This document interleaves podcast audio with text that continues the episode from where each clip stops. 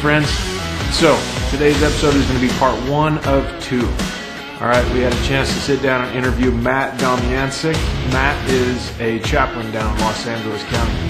And so, as you can probably imagine, it's a, uh, it's a very interesting scene, to say the least, down there. And so, Matt's going to come with a unique perspective. Before that, he was, he was a uh, police officer, and, and the guy's a, he's a smart guy. All right, he's got two master's degrees, and, uh, he's going to share a lot of wisdom with us in this two-part episode. So stick around and check it out. Before we get into the hard questions, I got a Bible verse, and then uh, man, I really like it when you kick us off in prayer, Josiah, if you don't mind. My pleasure. Cool. Well, let me let me start with this, and it's a short one. This is Proverbs chapter 28, verse 5. Seems very appropriate for us. Says, Evildoers do not understand what is right, but those who seek the Lord understand it fully. Go ahead, Mike or uh, Joe. Father, I thank you for this time again, uh, for the privilege we have to gather and Lord, seek your face and we ask for wisdom Father, we ask for your spirit to fall upon us, that you would lead us and guide us and direct us, Lord, that we would step out of the way and you would have your way. Uh, Lord, I pray that you would um, be glorified by our conduct and our speech. God, that the listeners, those that uh, stumble upon this podcast and those that have been following us, Lord, that they would be encouraged and challenged, um, edified and built up. Ultimately, God, we want to reflect you in all that we do and in all that we say. And God, if um, we don't have you in the forefront, then we have nothing to live for and we have no hope. And in this world that we live in, hope is running quickly out of people's lives. And we pray, God, that um, through this podcast and through our lives and through the ministries you have us in, uh, God, we might be able to show people that um, with you there is nothing to fear that Lord, we are on a solid foundation of, um, of you and God, evil can have no way in our lives. So we give you praise, we give you glory, and it is in Jesus' name we pray. Amen. Amen. Amen. Thanks, Josiah. Want to do this right. Being led by the Lord to begin with, right? Well, uh, we didn't record the first part of our conversation, which is just a little entertaining. I'll give you a short little recap. Uh, Matt and Josiah have a common friend, even though they are as about as far apart as you can possibly be in this country and still be in the same country. So that was pretty entertaining. But uh, Matt, who are you? Who am I? I'm a medically retired cop. I used to be a police officer and a college strength conditioning coach. Um, and I did campus ministry for the athletes where I was a coach at Yale and Georgetown. I was a cop in Connecticut in the DC area, patrol, peer support, SWAT, and police academy instructor for fitness and officer survival. Got medically retired and long nightmare stories with work comp medical problems. I'm in Los Angeles for functional and integrative medicine, so I could do things more holistically. And now I do basically full time ministry, volunteering as a police and fire chaplain, and some stuff with uh, veterans. But chaplaincy, peer support, and wellness advocacy. Well, that's great. And, and one of the reasons I want to invite you on here is because, I mean, you've already said you don't look like a typical chaplain, right? And, and, uh, you know, Mike and I specifically, uh, we, we've talked quite a bit about, um, kind of, kind of the legs of overall wellness, right? And so, you know, spiritual being our foundation, but, uh, also I mean, you've got to have that physical health, the mental health, and I think there's a social health, you know, aspect to it too. But it, it seems like you've got a pretty good background in a lot of these areas, and so uh, I'm glad you could join us today, talk about some of that stuff. So it's an honor. I appreciate it. Definitely. So, um, you've got a, a, decent background. You talked about having your, uh, is it a master's of divinity? Is that what you ended up with? No. So I have a master's in pastoral theology a master's in sports psychology, and a master's in forensic science. See, I have I have none of those even remotely Well, you don't need degrees because I there's a lot of people that are book smart that have zero real world experience or practical application. There's people teaching architecture that have never built a bridge or a building. And there's people, yeah, you can, unless you need a degree for some reason, I tell people ask your five mentors in a specific field what three books they suggest are and get on Amazon. And maybe for $200, if you were speaking to mentors and reading good books, you could learn just as much as a master's degree. And it also matters how much do you apply that information to your own life? Because a lot of people, even in theology, get those degrees just so now I can be a principal at a private Christian school, or now I can get this job. But if you didn't apply that material to your life, uh, did it really improve your relationship with God, your walk with God, and your ability to do ministry by like living out the faith? So well, it's cool that book? people have degrees, but they're not everything. Do you have a top book that you recommend? No, because everybody has a different background. Mm-hmm. And so as I get to know people, depending on what the topic is, if something jumps in my head, that's when I'll maybe offer it. But especially when it comes to say theology and spirituality, there's like over 30,000 different Christian denominations and also different just genres of Christianity. And I mean, these are longer stories, part of my journey though, but I thought everybody was a certain way because of where I grew up. Then when I went to the Air Force Academy, I was like, what the heck? Like I met all these different people and everybody thought because of whatever denomination or mega church they grew up in and their geography, like that was the the most biblically correct and everybody else is burning in hell. So I got to give you my 10 steps to Jesus based on my church or where I'm from. And all these Christians were like always arguing and trying to convert each other when other people were already practicing Christians. And it kind of like hurt me. So these are longer stories, but I've gone down the road of trying. I used to go to church two or three times a weekend. My friends joked and called it double dipping because I would always go to Catholic Mass. I'm a cradle Catholic. And then I would go to a church with some of my friends from sports ministry, which were all evangelicals. And then I might, what's Pentecostal and charismatic speaking in tongues? Let me go to that service. Let me meet that pastor and ask questions because I used to be worried like, if only one church is right and there's over 30,000 denominations, there's a lot of people that aren't going to heaven.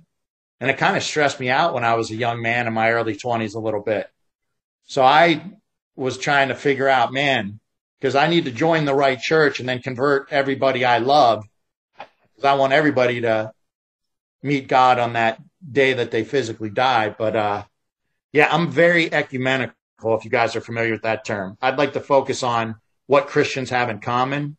Um, rather than doctrine and dogma arguments and just respect everybody where they are and where they're from and not judge other Christians or even judge people that have left the church because there's a lot of well-intentioned Christians that have judged or or lived lives that were hypocritical that turned people off and they left the church.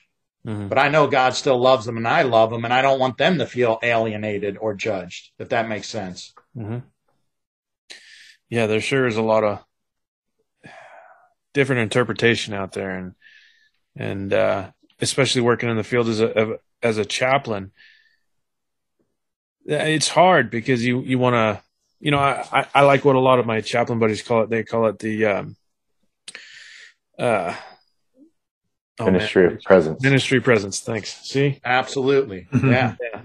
And so, I mean, obviously, we're a faith based you know podcast here, and so I'm hopefully you feel like you can talk about you know faith in in whatever in whatever way that uh, you know you believe it. But I think the three of us, it's it's saved by grace through faith, and that's the foundation of it. So, yeah. But uh, how about this Bible verse here? This uh, evildoers do not understand what is right, but those who seek the Lord understand it fully. Isn't it interesting. You know, the Bible talks about the separation of the, the sheep and the goats. Isn't it interesting how much more obvious and how, how much bigger the horns of the goats are getting these days? how, how much easier it is to tell the difference between, you know, right and wrong.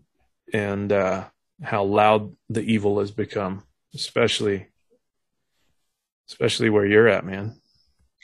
Yeah, and what something just popped in my head, and it's been a challenge for cops for a long time, but especially the last two years.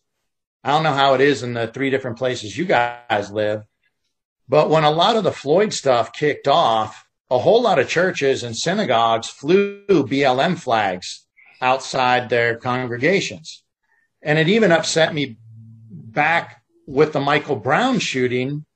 You know, I'm on different email lists for different churches I've visited, different prayer groups. I'm big into contemplative Christianity, if you've heard of that.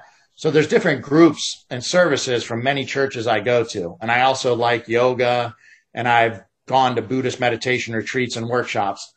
All these spiritual communities after the Michael Brown shooting are having prayer vigils for Michael Brown or Jacob Blake and never a mention of the police officer that was forced into action because of these people's decisions. And then people in the spiritual communities, including the Christian community, are we not supposed to be seeking truth? So why don't you pray for the person that got shot, pray for the first responders that had to deal with that incident, and then wait for the truth to come out when the investigation's done? And then when you show up to church or the synagogue and they're preaching, pray because of cops are racist, cops are bad. And we had another unjust shooting, blah, blah, blah, the false narrative. And they're siding with Black Lives Matter, which up until a certain point on their website was a proud Marxist group, a communist group that's anti nuclear family. How confusing is that when the faith communities are flying and people from my church in town have BLM signs outside. Like, you want to alienate, where did the police go for spiritual nourishment and to feel understood right now? That's, that's difficult thing, at least in places like California.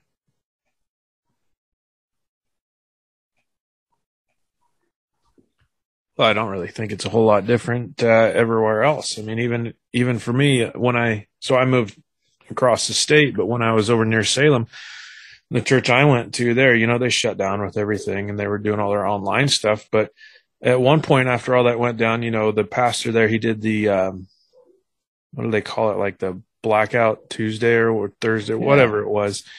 You know, he did that same thing. And then, uh, you know, I, I was kind of curious because I had stopped listening to him because, well, for obvious reasons, right? And and so I went back and I listened to one of his, uh, one of his teachings and it, it was all about, um, you know, he went into some of this CRT stuff and it just, man, I, I can't believe the way, well, I, I should be able to believe it because it's all over throughout scripture about how, how the enemy ends up in, infiltrating, you know, different churches and teachings and, but, uh, Michael, was it your teaching yesterday that you said something about, you quoted somebody about being, uh, yeah, it was you because you talked about that, uh, the original church was 95% led by the spirit and 5% by themselves or something like that.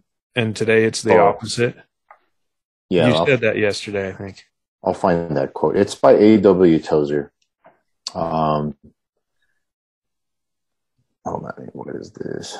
A.W. Tozer said this If the Holy Spirit was withdrawn from the church today, 95% of what we would do would go on and no one would know the difference. If the Holy Spirit had been withdrawn from the New Testament church, 95% of what they did would stop and everybody would know the difference.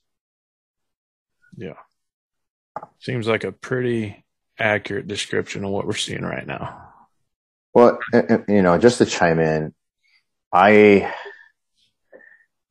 you know, Matt, you, you touched upon a lot of topics because, you know, I've been in public safety and at the same time, I've been in the pastoral ministry, you know, and like the saying goes, no one likes a bad cop worse than a real cop, right?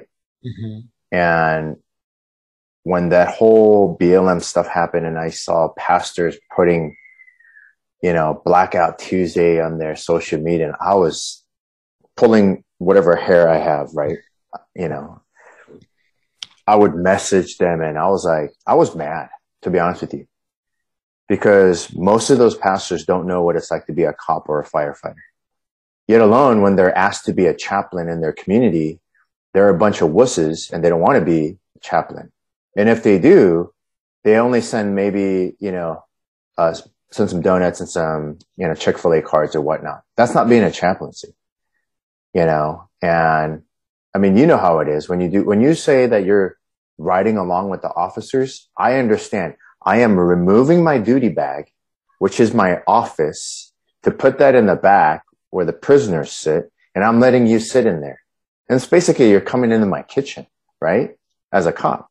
And so when pastors are doing this blackout Tuesday, I was livid in my heart, you know, and I was messaging some of them.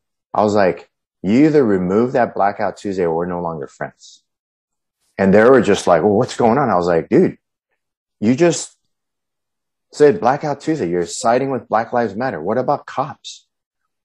The faithful cops that are coming to your church, that are providing security as a ministry, they're packing to protect the sheep and you. And then you blanketly say, Oh, blackout Tuesday, you know, like it's, you know, Black Friday sale. It's like, cool. And I got on some of my friends' cases you know, and some of them took it down, some of them kept it, and I just respectfully unfriended them from my social media pages. You know, because for me, a lot of them chose their camp. You know, and you, you know, we talk about thousands and thousands of denominations. Well, in in the Bible, right, we had twelve tribes in Israel. We pick our camp, so to speak, and and for me, it's a, it, it it's a how can I say it? it drives me crazy when pastors are siding along with social issues. They have no idea what's going on. You know, you put it, you put it this way. We, these pastors and some of them are our friends, right?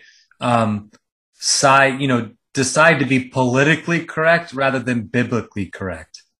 Um, and uh, unfortunately, we, we, we're afraid to step on people's toes but in reality, it's bringing them back to the word of God and the very foundation of our life and saying, look, your problem is not with me. Um, these are God's words and this is what God has set forth. And in God's kingdom, all lives matter. Um, and that's not a, you know, a play on words, but it is truly what God did. He says, for God so loved the whole world that he gave his only begotten son, that whosoever believed in him should not perish, but have everlasting life there that that right there the whole world there's no color no race no nothing that um, separates anybody. And that comes back down to the truth. And i think if we are you know going to be successful in our careers and in our jobs and as chaplains or as pastors we we need to be bringing people back to that foundation of christ. Other than that we're we're going to lose the battle. And and the pulpit is not a place to be um, anything other than bringing that gospel and that word um, to the hearts of the people.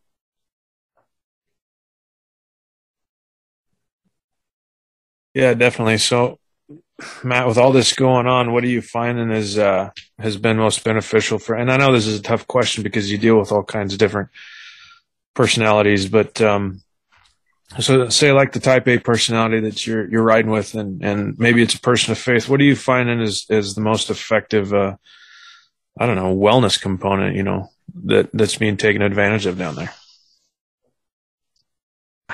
I know. Cops are one, not right? good. Cops are not good at wellness. Hmm. They're not sleeping. That's an issue. It's either now we have forced overtime. Cops are bad that they're always working overtime and a lot of times when they do have issues to avoid them. If it's drinking, tobacco, buying toys, and staying busy to avoid dealing with pain or confusion or whatever's going on in your emotional, your spiritual, your psychological life. Well, now every department in the country is, well, other than the small towns in Idaho where people are flocking to because they're getting out of Washington and California and DC and Chicago and NYPD and Oregon, everybody's short staffed. So cops have to work even more. And it's ridiculous. If you've been up 16 hours, you're already at a bare minimum of 0.05 blood alcohol content, decision making, and reaction time. And people live an hour from where they work. It was like that in DC. It's like in LA. And people are working double shifts. getting three hours of sleep, and cops already deal with insomnia, shorter lifespans, higher disease rates than any other profession. And now you have all this additional stress. So, man, if there's one thing I wish cops would get more sleep, um, and then have some kind of self regulation, you know, how to calm them some, themselves down physiologically, some kind of practice to calm down. And then how do you find meaning through adversity, pain, and suffering? And for everybody, that looks different. So, for what they're doing well, at least, at least with the two places I, you guys know, but I don't speak publicly about the two departments I'm with, there's a lot of guys and gals that work really hard at fitness. And that's a good thing. Um, and there's a number of people that are trying to do nutrition right. But even if you're doing nutrition pretty good and working out really hard, if you're sleeping three or four hours a night, your hormones are still going to be whacked. Your cortisol is going to be up. Your immune system is going to be compromised. So, uh, sleep's like, and I think Gil, Kevin Gilmartin hammers this home when he presents for unemotional survival for law enforcement. If any of you have seen him present or read his book, um, sleep is crucial. Yeah, that's true. Uh, one of our buddies who actually um, we'll probably have back on here again in the next week or two. Uh, just started his fitness business and all this and that, but he he talked about uh, with me a year or two ago. He talked about the effects, and they did these studies on actually um, Navy SEALs on the effects of their their sleep cycles, right, or the the effects of what they're putting in their body and what that does to their sleep cycles, right? And he, they talked about every cup of coffee would take away a certain amount of REM sleep, right? And so you'd have these guys, uh, I mean, really physical and, you know, mental warriors and they would, uh, they'd wake up in the morning and they'd be so sleep deprived they'd have to drink a bunch of coffee. And so they'd drink coffee to get through the day. And then by the time they got to the end of the day, or whenever they were finished working, they couldn't go to sleep. And so they would, uh, you know, have a little nightcap, get themselves to sleep. And what it did was it completely wiped out their entire REM sleep. And, uh, I see that being a problem with, with law enforcement too. In fact, uh, I know for a fact there are guys that'll go home and they'll, they'll drink a beer or two and not think anything of it. But what it does is that, you know, it messes with their, their sleep cycle. So yeah, I, I totally see that. So, and and these little things don't help either. Oh no! right? I mean, the cell phones, and we we sit there. You get off of work, you're stressed out. You're like, oh, I'm just gonna flip through Facebook or.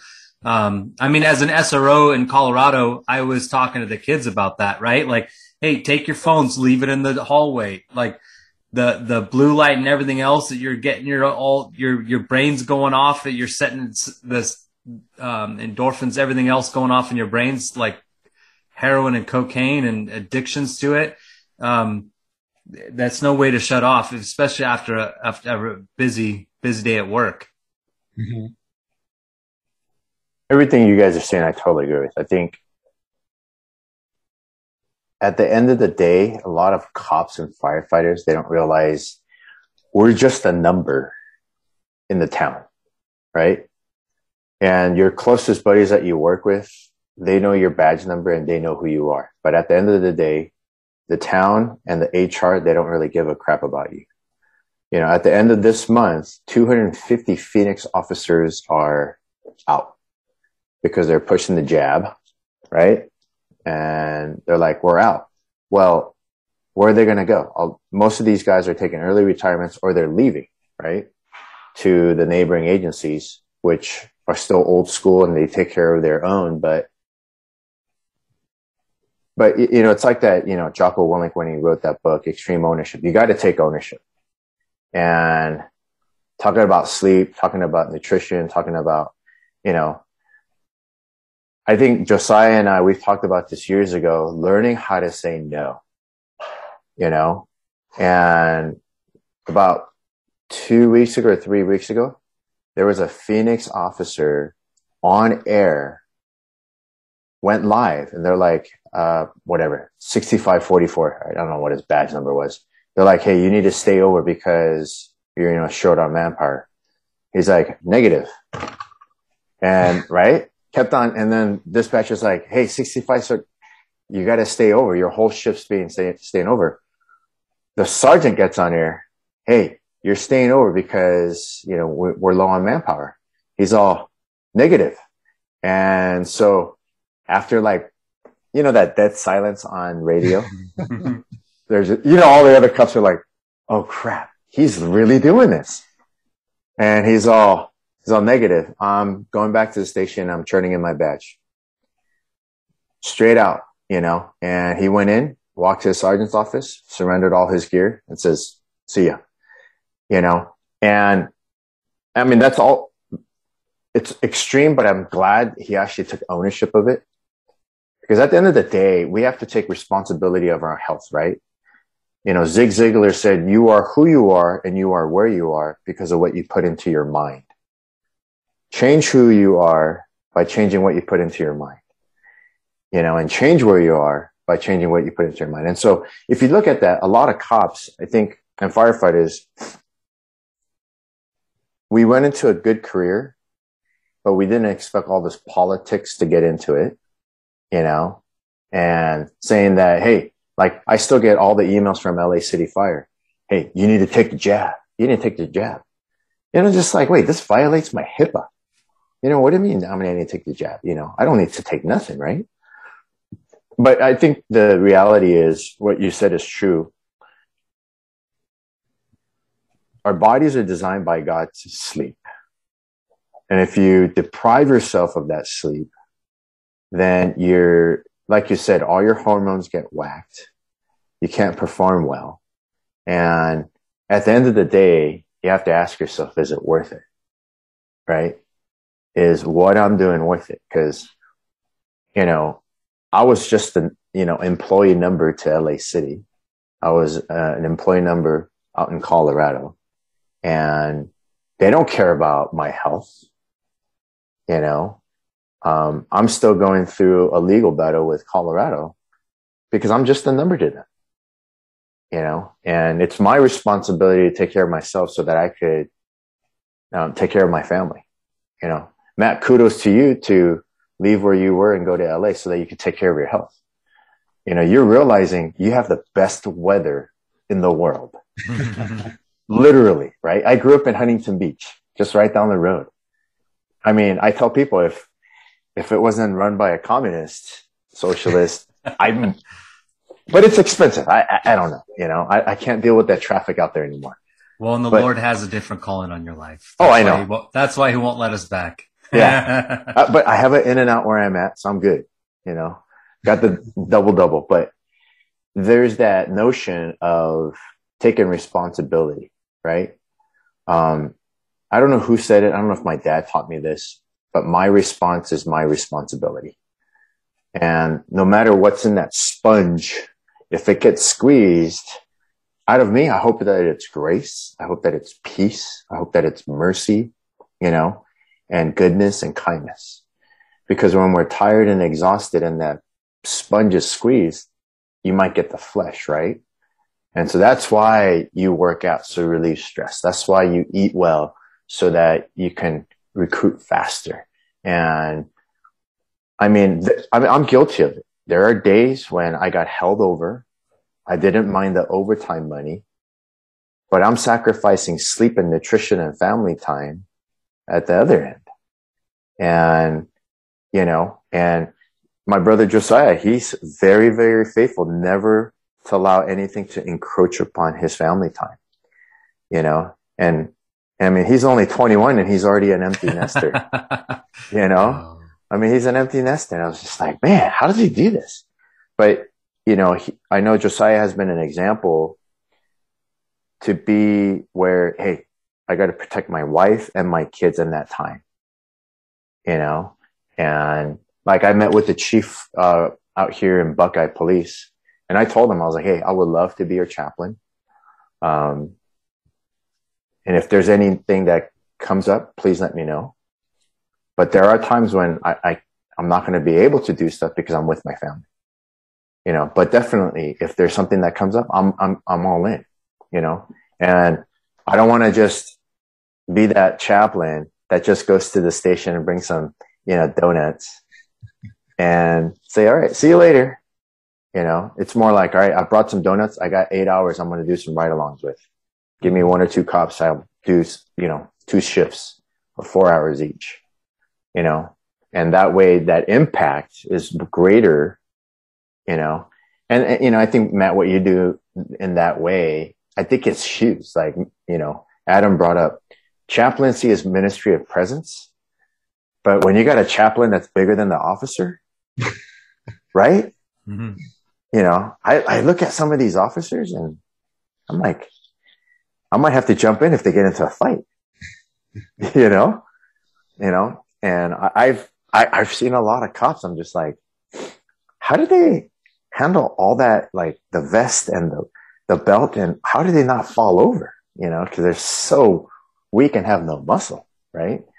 And so it's just like, all right, cool. I gotta, if we get into a fight, I might have to get, jump in on, you know, on this as a chaplain. So. I suppose that's better than a, than a chaplain that you're going to have to worry about, right? the, on the other end. I mean, there's plenty of those out there, I'm sure. And that's a reality too that should be considered when choosing or training chaplains. Like because you are a liability and a responsibility for the one or two officers, depending on if you're a one or a two man car and you're on a hot call, like you need to know how to stay out of the way and not become an additional responsibility. Mm-hmm. Um, I mean, we could go down the rabbit hole of that. Like, I think chaplain training should immerse people more in the culture, meaning you should have to do X amount of ride alongs before you can even be a chaplain you should have to go through some basic firearms course just to see what it's like. At least go observe or participate in EVOC and observe scenarios or let them go through some of the citizen academy type scenarios. Like you should understand what's going on out there so you stay out of the way in addition to just understanding what they do more.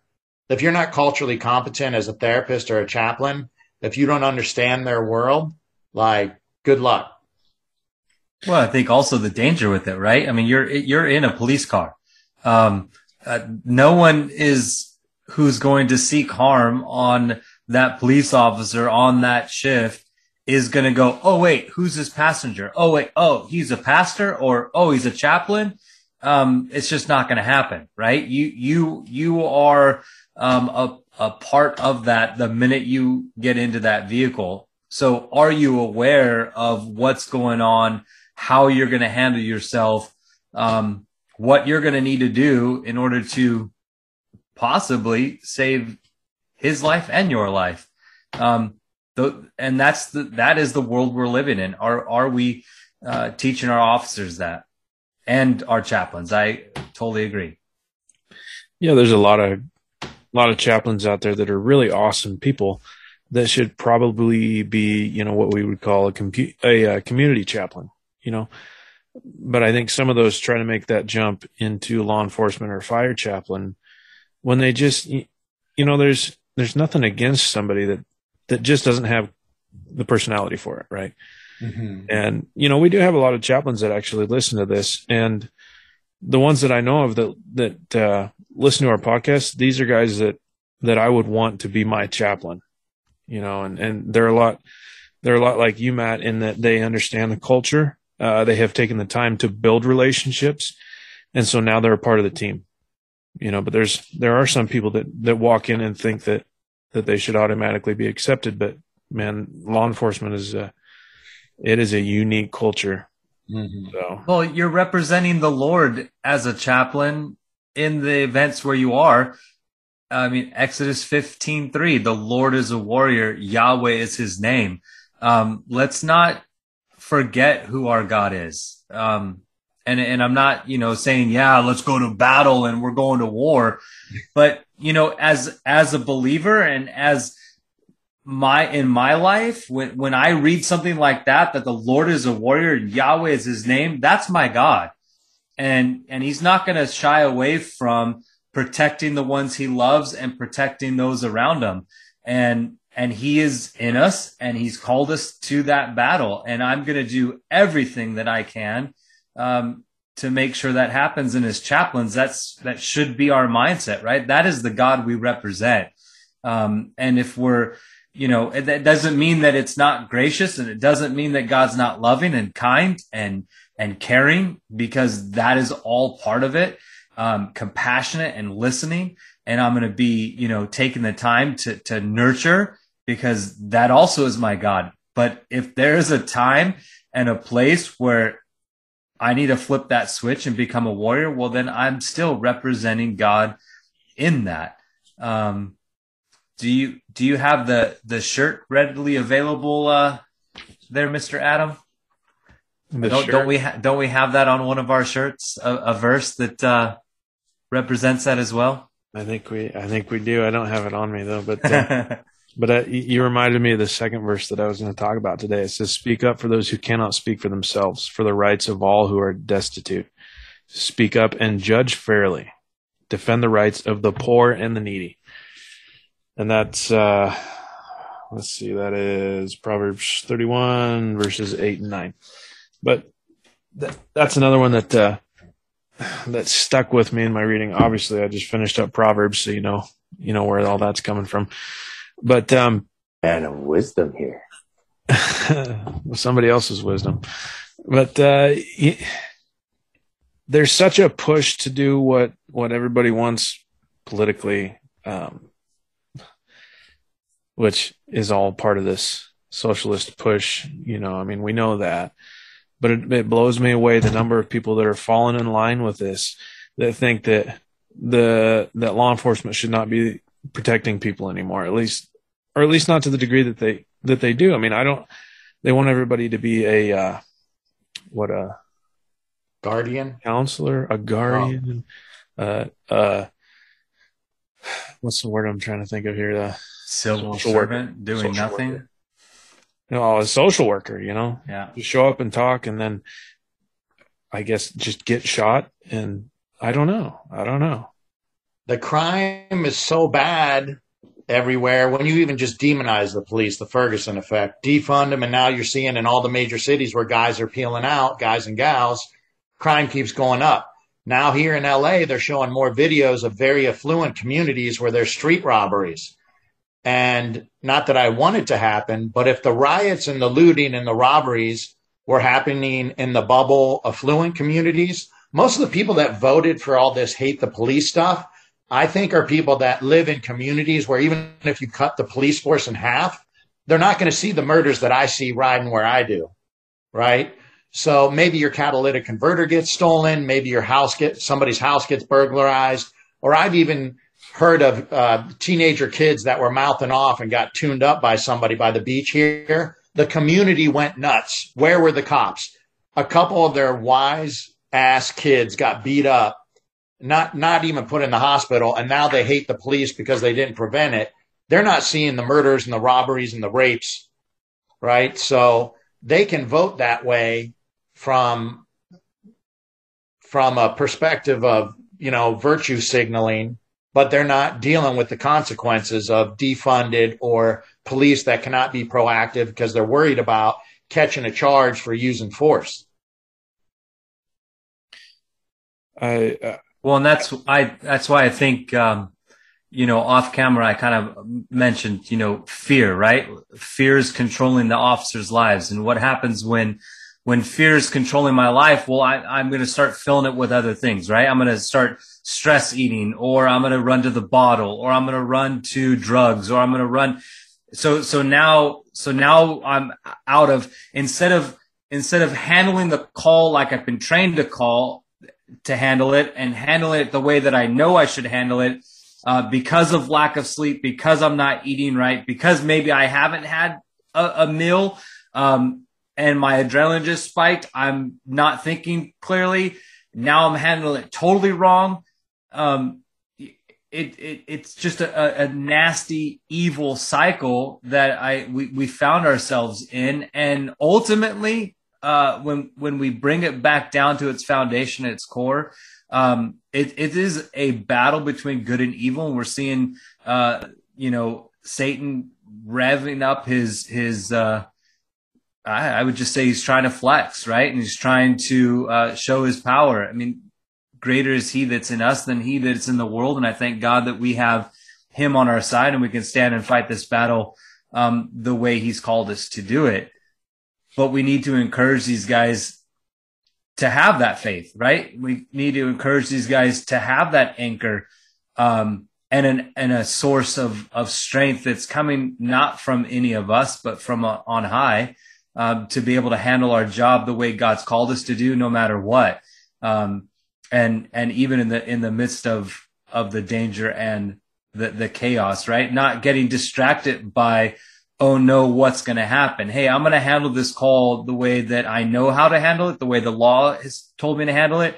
And, and I'm going to stand before God knowing that I did it correctly. Um, and we, we need not to shy away from that. Um, unfortunately, with, with how big the influences of this world are, are going after guys, um, we're seeing a lot leave. And, you know, I pray that, that good men will remain. Um, because if if we don't, um, we will lose that battle on the streets, and we're starting to see it in, in our major cities.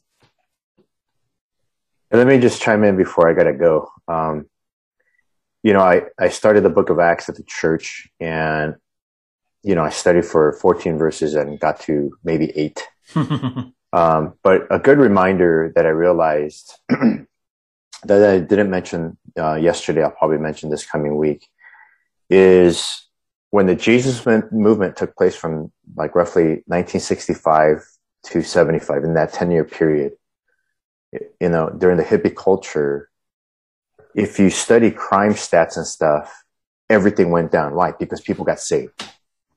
And that's the power of the Holy Spirit, right? You know, and for cops, it's kind of eerie. Like, you know, when you're in South Central, right? Even when I was a firefighter in LA, there were some days I just knew I was not going to sleep for 24 hours because it was just hot calls, shootings, fires, shootings, fires, right? And you just expected that because of the area. But when you realize there's righteousness taking place and there's a revival taking place, crimes comes to a cease. We know that in the book of Acts in chapters one, two, and three, where when Peter preached, not just a few came, God added thousands, right? To the church. You know, and I've heard of uh, re- when revivals took place in certain areas, business owners going to the pastor and complaining to them, what are you doing? You're shutting down my business at a bar because people are getting saved. At the end of the day, that makes the poli- the work for the police officers a good thing, right? And so, and to officers and firefighters that, that are listening to this or watching this, if God's called you to the, that agency and you know that, don't let any other whisper talk you away from it. Stay there, stand strong, stand firm. Um, but at the same time, you also have to think about your wife and your kids as well. Um, and so on that note, I stay a little longer than I should, but I got to run. And I think my brother Matt's frozen. See you soon, Mike. All right give Matt my greetings and uh, tell him I want to connect with them in the future. Absolutely. We'll do, brother. So he'll be back. Yeah, he will. Uh, man, I'm pretty sure that what we are, what we are seeing here is, uh, it is totally spiritual. But why don't we, uh, why don't we pause here for just a second? Yeah.